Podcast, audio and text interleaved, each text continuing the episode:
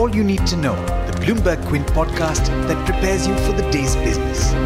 Presented by Motilal Oswal Financial Services. Hi guys, good morning. This is the daily morning update from Bloomberg Quint and I'm Alex Matthew. Today is the twenty-first of June. All six members of India's Monetary Policy Committee agreed that interest rates needed to be increased to counter oil-driven price pressures and expectations of higher inflation in the future. That's according to the minutes of the last meeting of the committee that resulted in a twenty-five basis point hike in the policy rate. There was also agreement among most members that the uncertain global and domestic environment justified a neutral stance. India's chief economic advisor Arvind Subramanian resigned on Wednesday after nearly four years, calling it the best job he ever had, though not without its share of controversies. He is stepping down on account of pressing family commitments and is expected to return to the U S. A crucial meeting of stakeholders in the power sector with the finance ministry, as per the directive of the Allahabad High Court, will be held today to discuss ways to address issues faced by stressed power plants.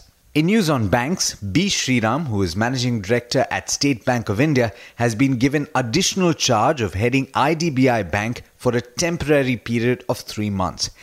He will take over as the Managing Director and Chief Executive Officer of the bank after its current C E O, M K Jain, demits office. Remember, I D B I Bank is under severe stress with among the highest level of bad loans in the industry, standing at twenty-eight percent of assets at the end of March. Punjab National Bank has named fifty-four officers in its internal investigation report on the fourteen thousand crore rupee scandal involving fugitive Nirav Modi, according to a senior government official. The Economic Offences Wing of Pune Police has arrested six persons, including the serving and a former head of Bank of Maharashtra, in a cheating case lodged against city-based real estate developer D S Kulkarni and his wife. Now, the world's most powerful central bankers have warned that escalating international trade tensions are spooking companies and threatening the global economic expansion. Federal Reserve Chairman Jerome Powell said that changes in trade policy could put the outlook on the U S economy in question. He added that for the first time there was talk about postponing investments and hiring. His sentiment was echoed by Bank of Japan Governor Haruhiko Kuroda, E C B President Mario Draghi and Reserve Bank of Australia Governor Philip Lowe. Those four central banks set monetary policy for more than a third of the world's economy. The odds that the Organization of Petroleum Exporting Countries or OPEC will reach an oil production deal increased as Iran edged away from a threat to veto any agreement that would raise output. After sitting down with counterparts from several countries, Iranian oil minister Bijan Namdar Zanganeh said he was optimistic a day after he said a deal was unlikely. Saudi energy minister Khalid Al-Falih said every minister he'd spoken to agreed that it's time to look toward boosting output. President Donald Trump reversed course on his policy separating immigrant children from parents who crossed the U S border illegally, signing an executive order on Wednesday that he said would end the practice. In international markets, a tech rally was the highlight of Wednesday's Wall Street session. The Nasdaq climbed over zero point seven percent. The S and P five hundred edged marginally higher, while the Dow closed lower by just under zero point two percent. In Asia, two of the three early risers have begun muted.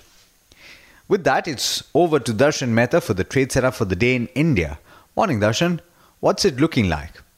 Good morning, Alex. Good morning, everyone. The S G X Nifty is indicating a negative outlook and the commodity cues also not the most encouraging today. But lots to watch as far as stocks are concerned.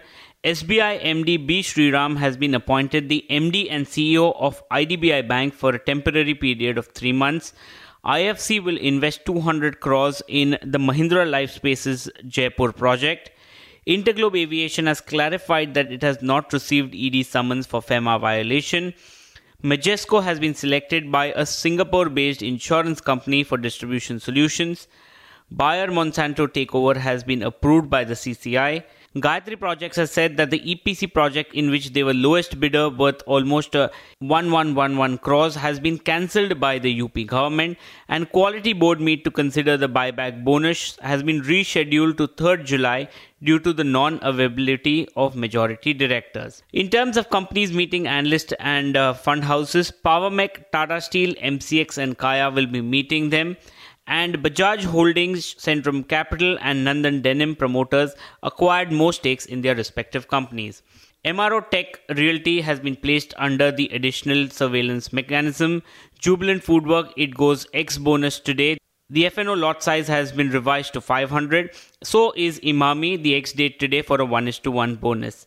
Fine Organic, it's the second day for the I P O. The issue has been subscribed zero point one times on day one, while rights has been subscribed zero point six times on day one. In terms of brokerages, Citi as well as Kotak, both of them have upgraded Crompton Greaves Power but reduced the target price. Both the target prices now stand at sixty-five rupees. And up lots of reports coming in on Apollo Tyres. The management took a lot of analysts to their Hungary plant. A lot of positive commentary came in from those reports. But there's much more you need to know before trade actually starts. For that, log on to our website, bloomberg quint dot com, and click on the All You Need to Know tab, and you'll be prepared for morning trade. Thanks, Darshan, and thank you for listening in. Well, that's all we have for you on this podcast. This is Alex Matthew signing off. Have a great day.